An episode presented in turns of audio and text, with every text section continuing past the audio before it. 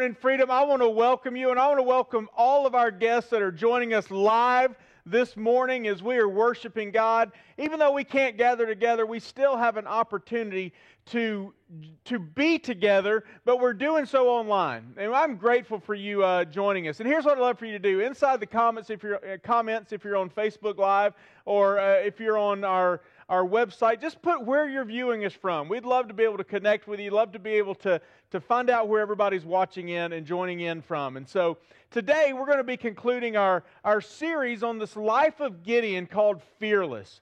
And one of the things we've been talking about throughout this series is the fact that God doesn't call us because we're fearless. Rather, He empowers us to fear less. And in this season, there's a lot of fear and a lot of uncertainty and a lot of anxiety. And God, in His sovereignty, brought us together to study the life of Gideon so that we could understand and grasp how you and I can live fearless. And today we're going to be concluding that series, and we're going to be looking at the end of Gideon's life. We're going to be taking a look in Judges 8 and 9 as we dive into Gideon's life. And so far, we've seen that Gideon when we first met him, man, this guy was full of fear and doubt. He was scared to death. He's hiding from the Midianites, and, and they're getting ready to raid the Israelites, and Gideon's hiding, and he's afraid. But God promises Gideon, and God tells Gideon, Gideon, I'm going to make you into a mighty man of valor. I'm going to transform you, I'm going to change you. And then God assures Gideon of his promises. And he makes Gideon aware of his presence. He says, I will be with you. Then last week, as we took a look at Gideon's life, what we discovered is that Gideon takes a huge step of faith. Gideon steps out in faith and he believes God. He trusts God. And God delivers Gideon a mighty victory, an incredible victory, where Gideon defeats the army of Midianites with a, that had 135,000 soldiers and troops. God def, uh, Gideon defeats them through God's help with 300 men. 300 men. I mean, it's a huge victory. Not one single casualty on the Israelite side. God delivers Israelite. God comes through. His promises and his presence were true. And Gideon has this incredible courage that even in the midst of his fear, he chooses to have faith and trust God. And we saw last week that Gideon, in the midst of this battle, in the midst of this war, he was completely and totally dependent upon God. He placed his trust and his faith in God to do what only God could do. Now, as we enter into, as we ended up at the end of, of, uh, of, of chapter 7, we see that Gideon has been faithful. Gideon has fulfilled his calling. Gideon has been transformed by the power of God. And God has and Gideon has lived his life giving God the glory. He stops and he pauses and he worships God. In fact, Gideon is listed in Hebrews 11 as one of the men that, that, that is an example of faith. And at the end of chapter 7, there's this huge victory, this huge celebration. Gideon's pulled off the greatest, one of the greatest military defeats in history. With 300 men, he defeats 135,000. All of this is, and all of this happens because God is, uh, because Gideon is trusting God, because Gideon is walking with God, because Gideon has placed his faith in God. And Gideon in this moment is this massive celebration. I can just picture it. I can just imagine the people of Israel throwing this huge party, this huge celebration. I can picture them having this massive ticker tape parade, popping champagne bottles, just carrying Gideon around on their shoulders. I mean, talking about a massive celebration. This huge celebration. But Judges 8 and 9, they reveal the tragic end of Gideon's life. Judges 8 and 9 show, what's, show what happens when Gideon begins to allow his success to go to his head. These two chapters in Judges begin to, to show how Gideon begins to drift away from the Lord. And it's a tragic end. And, and as I was reading this this week, the end, of, the end of Gideon's life bothers me. And it bothers me for this reason that you and I can live a good life. We can have a life that is full of faith, walking with God, and yet at the end of our lives not finish well. Because the reality is, how we finish is just as important as how we run, run the race. We can, we, can get, we can live our lives and we can walk in faith and we can undo that faith with a couple of foolish decisions. That is exactly what happens in Gideon's life. Now, Gideon isn't evil per se. He's not a bad guy. He's not, he's not an evil person. He simply begins to read his own press clippings. Gideon simply allows this idea that he is bigger than he thinks he is. He begins to move from dependence upon God to independent of God. And we see this happen right before our eyes. He becomes more interested in gaining glory for himself than giving glory to God. And that is exactly what happens in the life of Gideon. He begins to think that God's used him in the past.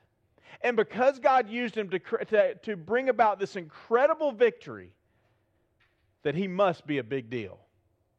And ultimately, it is Gideon's pride. It's ultimately his pride that causes him to move out of a posture of weakness and surrender and move into a posture of, of arrogance and overconfidence. That's exactly what happens in his life. And, and as we pick up in, in, uh, in Judges chapter 8, at the beginning of this chapter, what we discover is that Gideon is in conflict with two groups of Israelites. He's, in, he's, he's fussing and arguing and bickering with two groups of, of Israelites. Listen to what happens. Then the men of Ephraim said to him, What is this that you have done to us? not to call us when you went to fight against Midian. Now let's stop right there. You see, what is happening is the, the tribe of Ephraim was a mighty tribe. They were a wealthy tribe. They were a large, strong tribe. And apparently, in this passage, according to what we just read, they, they had their pride hurt. They were somewhat upset that Gideon didn't invite them into the war, didn't invite them into the battle. And it says, and they accused him fiercely. Listen to what Gideon says. And then Gideon said to them, What have I done now in comparison with you? Is not the gleaning of the grapes of Ephraim better than the grape harvest of, of Abiezer? God has given into your hands the princes of Midian, Oreb and Zeeb. What have I been able to do in comparison with you? And then their anger against him subsided when he said this. So listen, they're upset. They're mad. They're, they're ticked off at Gideon for not inviting them into the battle. They wanted the glory, and I think more than anything, they wanted the, the spoils of the, of the victory. They wanted the, the, to be able to take from the Midianites treasure, and, and, and, and they're upset with Gideon because he didn't invite them in. So what does Gideon do? He begins to woo them, he begins to flatter them. And as he flatters them, they're, their anger subsides. He says, Listen, you are so much greater than I am. You are so much more powerful than I am. What have I done that is better in comparison to you? Listen to what happens next in verse 4. And Gideon came to the Jordan, and he crossed over the Jordan. He and the 300 men who were with him, they were exhausted yet pursuing. And so, what is happening? The battle isn't quite done. They've defeated the majority uh, of the Midianites, but the two kings of Midian have escaped. And so, Gideon and his 300 men are pursuing these two kings of, of Midian. And it says in verse 5 So he said to the men of Succoth, Please give loaves of bread to the people who follow me, for they are exhausted. And I am pursuing after Zebah and Zalmunna, the kings of Midian. And listen to this the officials of Sukkoth said, Are the hands of Zebah and Zalmunna already in your hand that we should give bread to your army? In other words, what they're saying is they are they're skeptical of Gideon. They realize that Gideon has not won this war, and they're actually afraid that if he doesn't defeat these two kings, these two kings will come and attack them for giving bread to Gideon. So they're doubting him. They're, they're, they're, they, they refuse to give him bread. And so Gideon says to them, Well then, when the Lord has given Zebah and Zalmunna into my hand, I will flail your flesh with the thorns of the wilderness and with briars. In verse 8, from there he went up to Peniel. And he spoke to them in the same way, and the men of Peniel answered him as the men of Succoth had answered. And he said to the men of Peniel, When I come again in peace, I will break down this tower. So here's what's happening Gideon's in pursuit of these two kings. And the men of Sukkoth and the men of Peniel, they refuse to help him. He's asking for bread. He's wanting to give his troops some, something to eat, to give them strength to complete the battle. And they refuse to let him have anything. And he says, Well, when I come back, I'm going to, I'm going to beat you with briars, and I'm going to tear down the tower in your town. Well, he does come back. In verse 13, then Gideon, the son of Joash, returned from the battle. And he captured, the, he captured a young man of Sukkoth and questioned him. And he wrote down for him the officials and elders of Sukkoth, 77 men. So Gideon captures this young guy and he says, Listen, you're going to give me the name of the elders, the men who refused to give me bread. And he does, he writes them down. And then in verse 15, and Gideon came to the men of Sukkoth and said, Behold, Zebah and Zalmunna, about whom you taunted me, saying, are the hands of Zebah and Zalmunna already in your hand? That we should give bread to your men who are exhausted? Listen what, he, this is what happens. He took the elders from the city, and he took thorns out of the wilderness and briars, and with them taught the men of Sukkoth a lesson. So what, what Gideon does is he takes the briars and he beats the elders of Sukkoth with the briars. He tortures them. And then verse 17 and he broke down the tower of Peniel and killed the men of the city. Now, what is happening in, this, in these verses, and what do we need to notice? First of all, I want you to notice how differently Gideon responds to these two groups. To the Ephraimites, what does he do? He flatters them, he woos them, but to the men of Sukkoth, no, he doesn't. He responds harshly. To the men of Peniel, he responds incredibly harshly. He responds with harshness, with anger. In fact, he, it leads to torture and to murder, and he kills the men. He completely obliterates the men of Peniel. Why would he do that? And, and why would his response be so inconsistent? See, I think the reason Gideon's response was so inconsistent with these two groups of, of Israelites the, the men and women from Ephraim and the men of Sukkoth and Peniel was this that Gideon was no longer seeking what God wanted, but he was looking out for what he wanted. He wanted revenge because they didn't help him. He wanted to get even because they didn't help him. But Gideon responds to the tribe, of Ephraim with flattery. Why? Because they were a strong tribe. They had a lot of money. Gideon needed them. He needed them on his side. So he woos them, he flatters them in order to get them back on his side. But for the men of Sukkoth and Peniel, they're weaker than him. Gideon didn't need them, so what does he do? He tortures and kills them and wipes them out. See, the point is this is that Gideon, throughout this entire chapter in chapter 8, not once does Gideon consult God. Not once does Gideon pray. Not once does Gideon seek God's face. Not once does he ask God what God would have him to do. He simply did what he felt like doing. That's what Gideon does, based on what he had the power to do. I want you to notice a few words that he says here. Notice what he says. He says, what have I done in comparison to you? I will tear your flesh. I will tear down your tower. What is it all about? It's all about me, me, me. Gideon's turned everything about himself.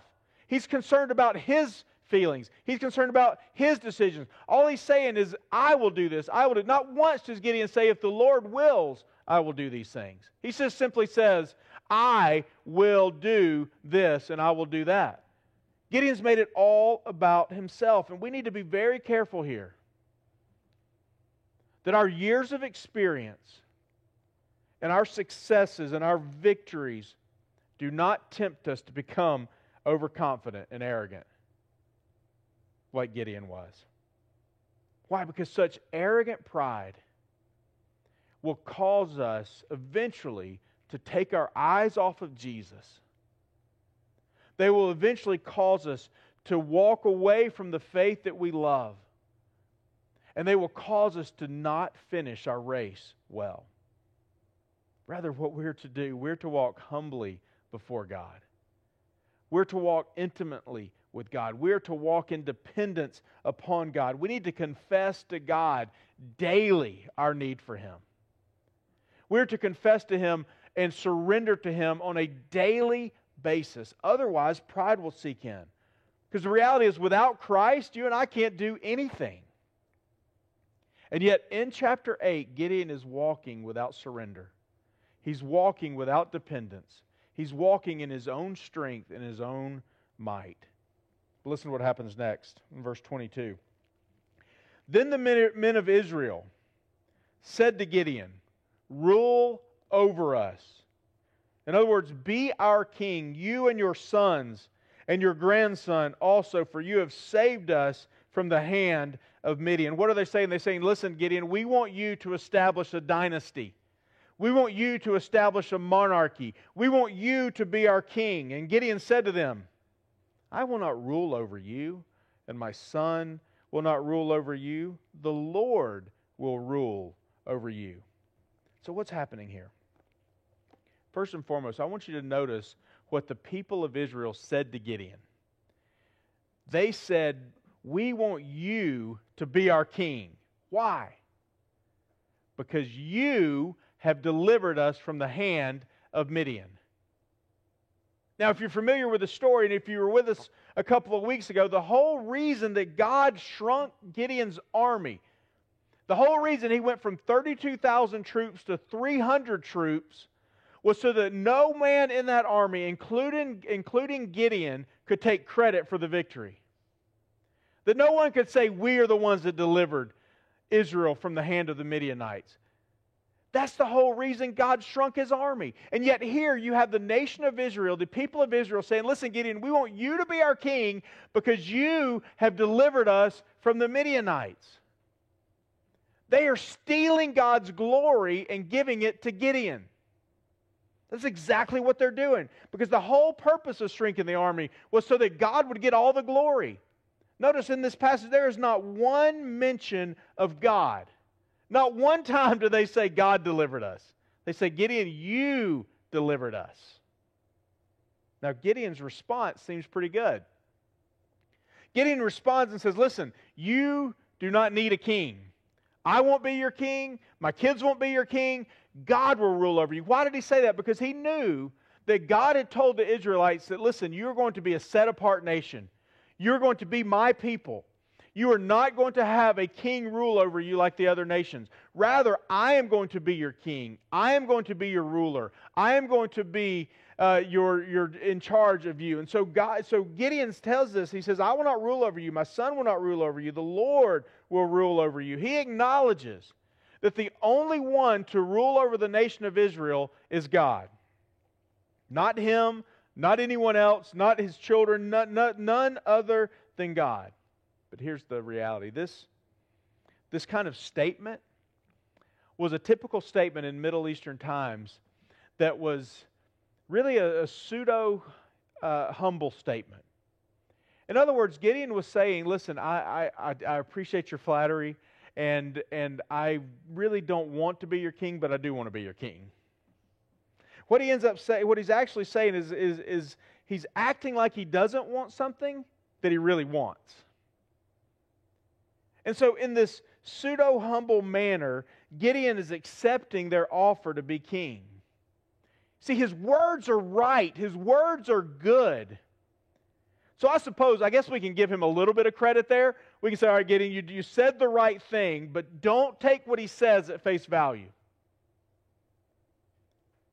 Because what happens in the next few verses show that Gideon was saying one thing I don't want to be your king. And he begins to take steps to do the exact opposite thing by setting himself up to be their king. Look how Gideon begins to act like he's their king. First and foremost, he asks for and receives taxes. Look at, look at verse 24. Then Gideon said to them, Let me make my request of you. Every one of you give me the earrings from your spoil. And they answered him and said, We will willingly give them. And they spread out a cloak, and every man threw in his earrings of the spoil. So, what's Gideon doing? He's doing what kings do. Kings ask for taxes, kings take from the people. And that's exactly what he does. He says, Listen, give me the earrings that you got from the Midianite army, give me their spoil. And he says, I want, I'm going to take those things. And so he does. He, they, he asks for them and he receives taxes from the people. That's exactly what kings do. But not only that, Gideon has a harem just like a king. Look at verse 30. And it says, Now Gideon had 70 sons of his own offspring, for Gideon had many wives. Only kings had that many wives. Only kings had enough wives to have 70 children. But not only that, listen to this what happens in 30, verse 31. Gideon names his son Abimelech. Now, I know you're going, well, what does that have to do with being a king? Listen, Listen what it says. And his concubine, so Gideon also had, he had many wives, but he also had at least one concubine, if not more. That's what kings do. And, get, and, and his concubine, who was in Shechem, also bore him a son, and he called his name Abimelech. Now, you may be going, what does that have to do with being a king? We have to understand what, the, what Abimelech means. That name that Gideon gave his son means, Abimelech literally means, my father is king. So, Gideon named his son, my father is king. Sounds like, sounds like to me that Gideon views himself as a king. But then, worst of all, back in, back, back in verse 27, Gideon makes an ephod. Look what happens. And Gideon made an ephod, and he made it out of all the gold that he had collected from the people. And he put it in his city in Ophrah. And all Israel whored after it there. And it became a snare to Gideon and to his family. Listen, the ephod it was a, it was a vest that the, that the high priest would wear. And according to God's law, the high priest was to wear it only in the temple and only when he was mediating between God and the people. Only when he was intercessing on behalf of the people to God was the, was the high priest to wear the ephod. And so now Gideon has created his own ephod. Now, I admit, Gideon may not be trying to deny God.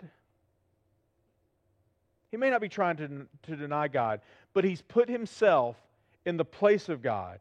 He's taking on the privileges, privileges that be, belong only to God, and the results is that he begins to draw the people away from God.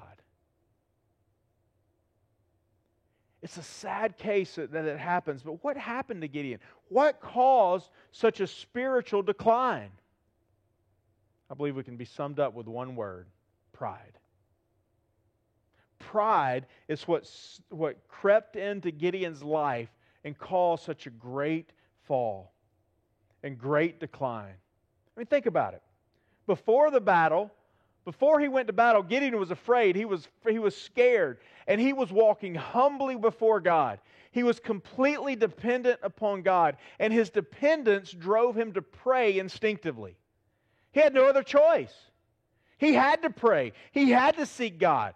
There was no way that he could overcome the Midianites by himself. So before the battle, Gideon is walking humbly before God. He's seeking after God, he's praying to God. But then after the battle, after the victory is won, Gideon begins to walk in pride. Gideon begins to have a taste for glory. And as a result of this taste for glory, what he begins to, he begins seeking the Lord. He begins talking to God. He, begin, he, he stops praying for, to God. See, Gideon started out as a servant. He started out as a humble servant, just saying yes to whatever God told him to do. But after the battle, Gideon becomes a prideful celebrity. And that pride goes to his head.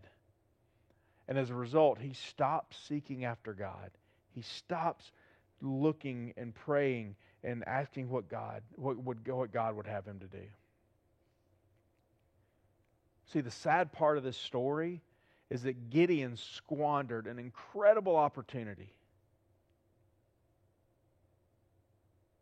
He squandered an opportunity to call the nation of Israel back to the Lord, to call the nation of Israel to repentance, to call them to, to come seek the Lord once again.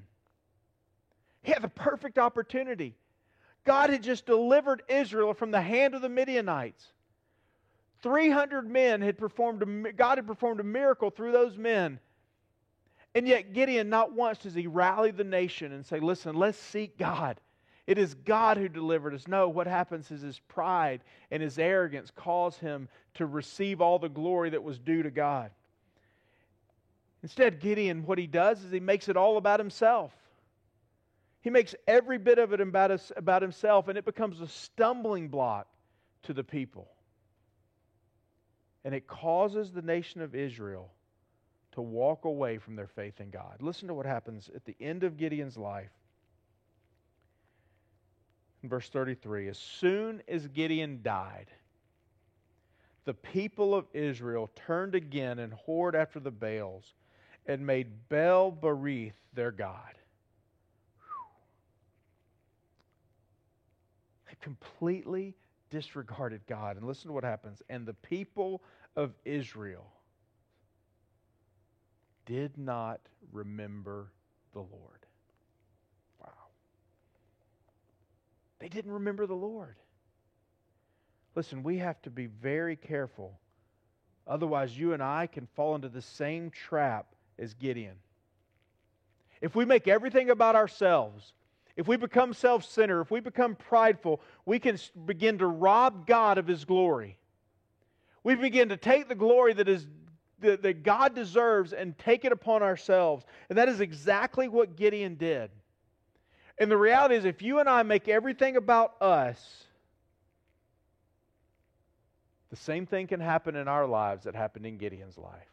And as we're going to see in chapter 9, that this decision, his decision, to allow pride to take over wrecked the nation of Israel, it ruined his reputation, and ultimately destroyed his family. Let's fast forward to Judges 9. Now, I don't have time to read it today, but I encourage you to read it. It, uh, it's far more entertaining than anything you've been watching on Netflix the last couple of weeks where we've been sheltering in place. It's a, it's a, a fascinating story what happens in, in Judges chapter 9. And so I strongly encourage you to, to read it. But remember Abimelech? Gideon's son, whose name was My Dad is King, My Father is King, he decides he wants to be king like his father. And so, what he goes and does, he goes and hires a bunch of worthless men. And he, he leads those men to his father's house. Now, Gideon, it was, we were told, had 70 children. And Abimelech goes with these worthless men and he goes and he kills all of Gideon's other sons. He kills all, all of them except for one. Thankfully, one, this man named Jotham, he escaped. He escaped. The youngest son escaped by hiding uh, from these worthless men. But then uh, Abimelech goes to the people of Israel, the leaders of Israel, and says, Listen, I want to be your king. My father has no more sons left. Yeah, they don't have any sons left because you killed them all. But that's not what the people of Israel say. And what they do, they actually put him uh, and set him up as king. They declare him as king in Shechem. This is a terrible sc- uh, scandal that's going on. Why? Because, first and foremost, as we've already talked about, Israel was never meant to have a king, God was to be their king. Secondly, the person they put in charge was, was a brother murdering scoundrel. That's who they choose to be their king.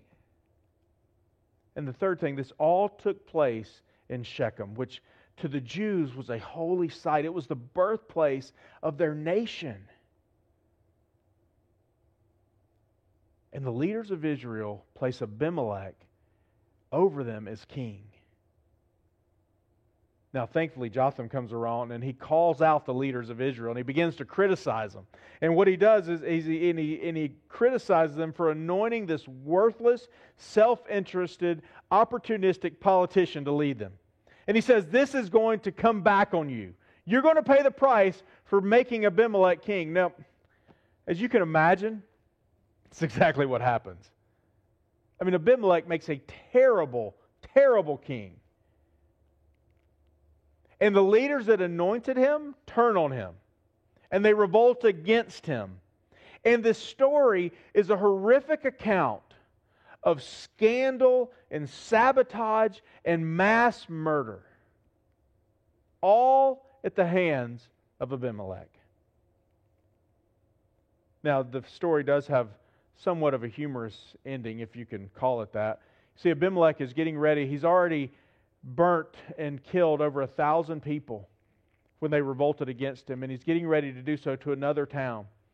And all the townspeople were trapped in the tower, which was to be a safe haven. And, and he's getting ready to light the tower on fire and burn him. And then this woman at the top of the tower throws a kitchen appliance, a millstone, whacks him inside, upside the head, knocks, eh, knock, nearly kills him, but he's barely alive.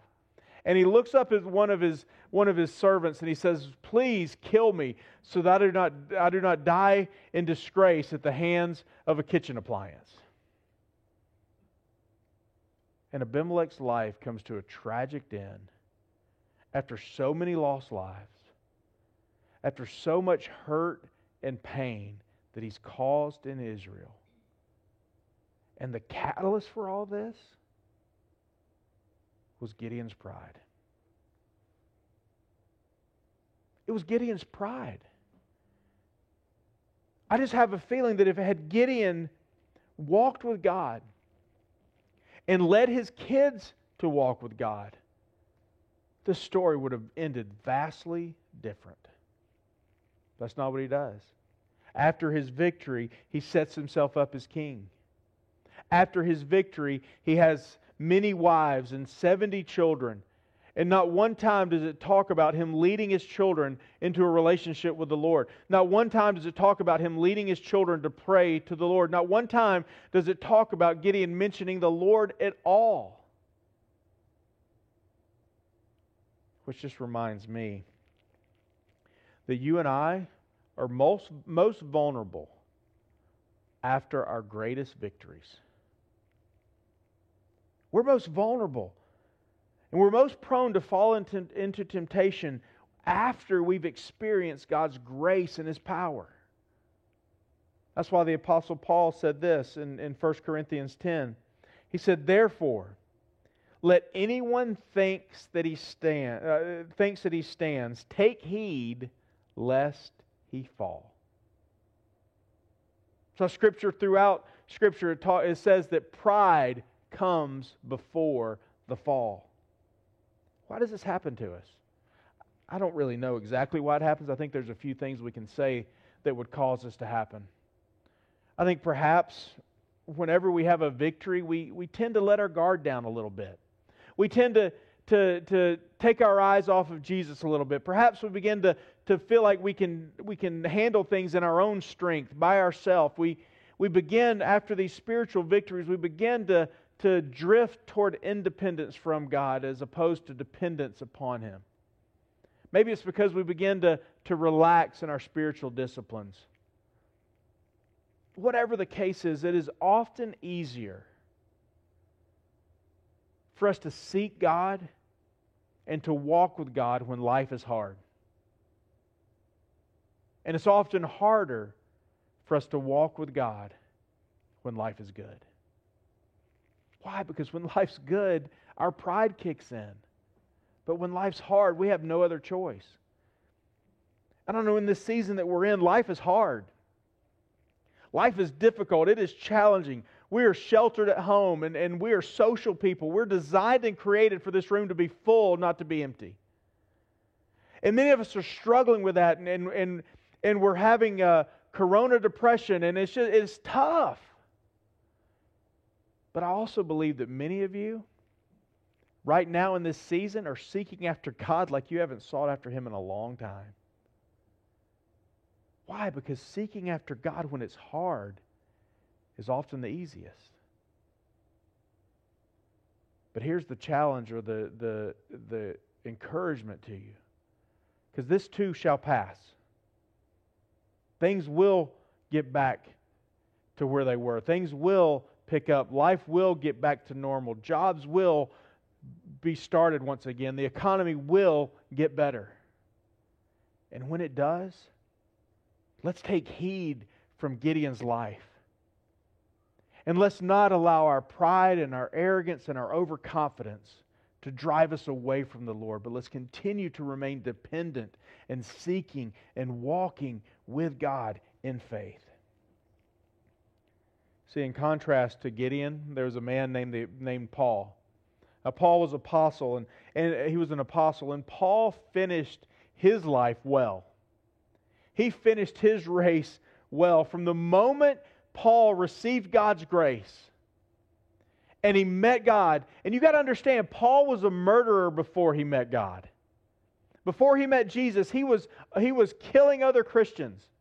He was trying to end Christianity. And yet, when, God, when Paul meets God face to face and he sees Jesus for the very first time, who Jesus really is, that Jesus is his Lord, his Savior, his Messiah, from that moment on, Paul walked in faith.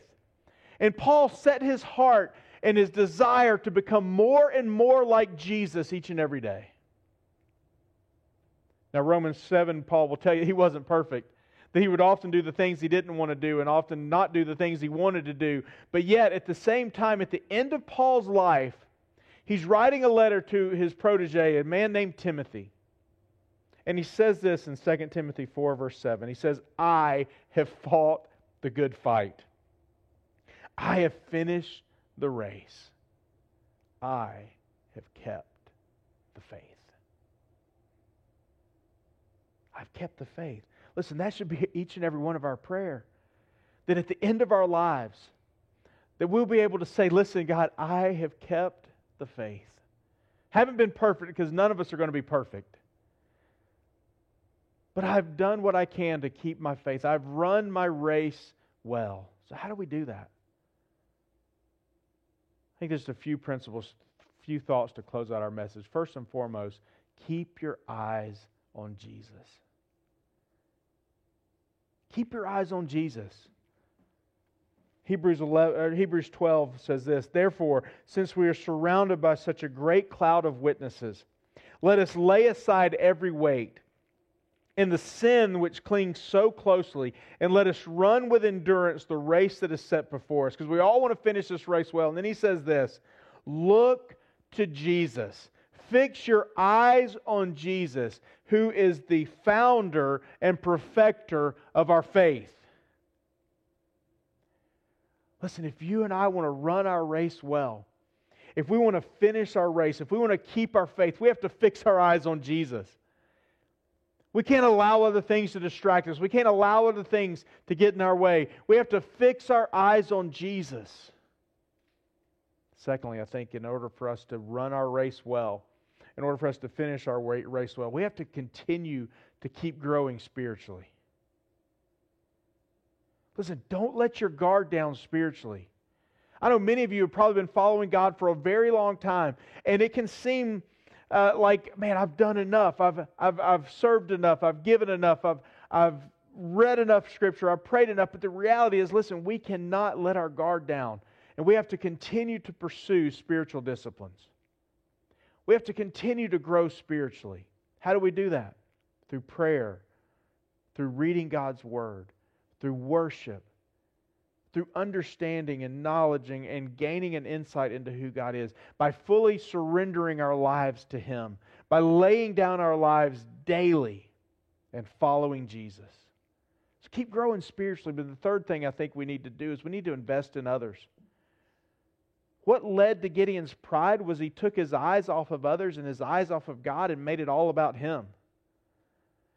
But when you and I intentionally make it about others and we invest in other people, it's very difficult to make it about us when we're investing in someone else. That's what Paul constantly did. He had Timothy, he had Barnabas, he had other men that he poured his life into.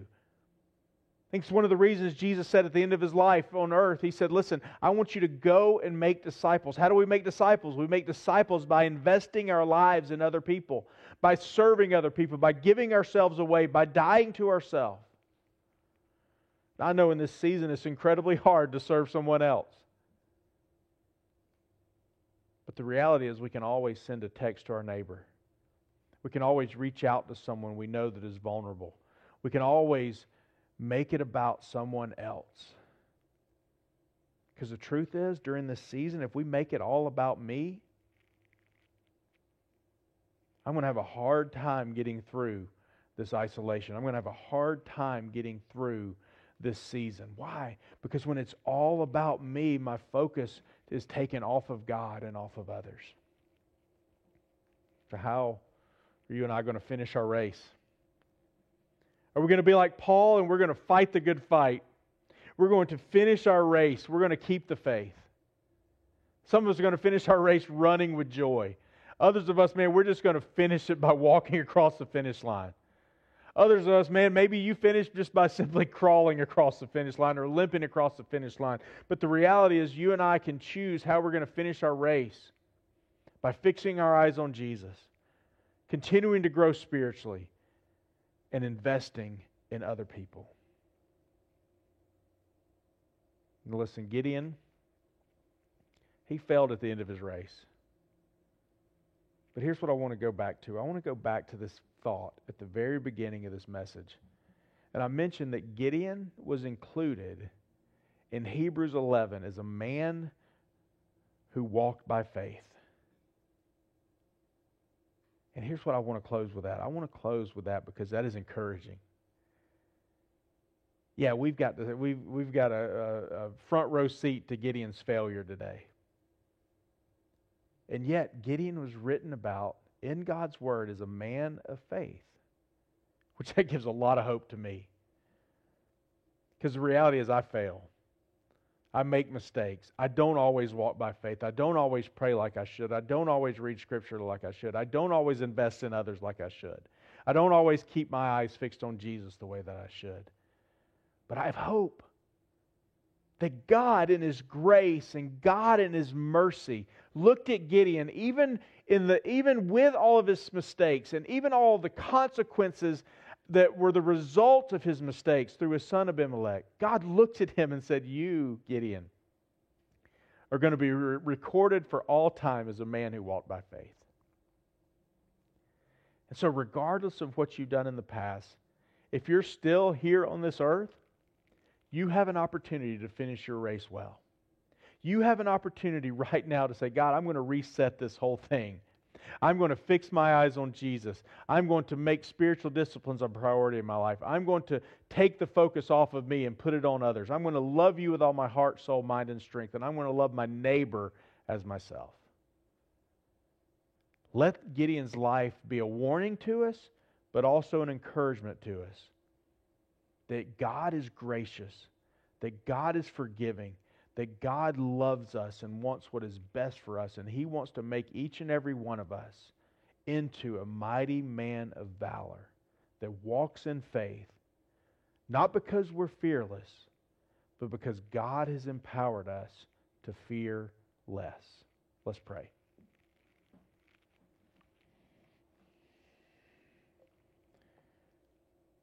Father God, I, I don't know why you included Gideon in Hebrews 11. Because quite honestly, I think if I were you, I probably wouldn't have. But thankfully, I'm not you. Because, God, you are full of grace and full of mercy. You are full of love for us. And though Gideon failed, though he, he ended his life really quite miserably, God, you and your mercy and your grace still loved him. You still saw who you had designed him to be, and that is a mighty man of valor, a man that walked in faith, that trusted you, that depended upon you. And so, Father, I know that many here that are listening uh, online today, many here are walking faithfully with you. And Lord, I pray that you continue to give them strength to put you first, to walk in dependence upon you. But I know others, you're walking in independence. You're doing things in your own strength. Your life resembles the second part of Gideon's story, not the first. And for you this morning, I pray that you would just surrender and repent and just cry out to God and say, God, I have forsaken you. I've been walking in my own strength, my own power, my own might. And I want to fix my eyes on Jesus. I want to surrender my life completely to you, Lord. I want to take the focus off of me and put it on others. And Father, I pray that you'd give people that are listening the strength to do so. The strength today to no longer make it about them, but to make it about you. To stop robbing you of your glory and to give you all the glory that you deserve. Father, I pray that you'd help us, above all things, to surrender. Because when we surrender, we walk in that weakness that becomes our strength because we're trusting in you. Father, that is our prayer. Lord, help us to surrender. In Jesus' name, amen.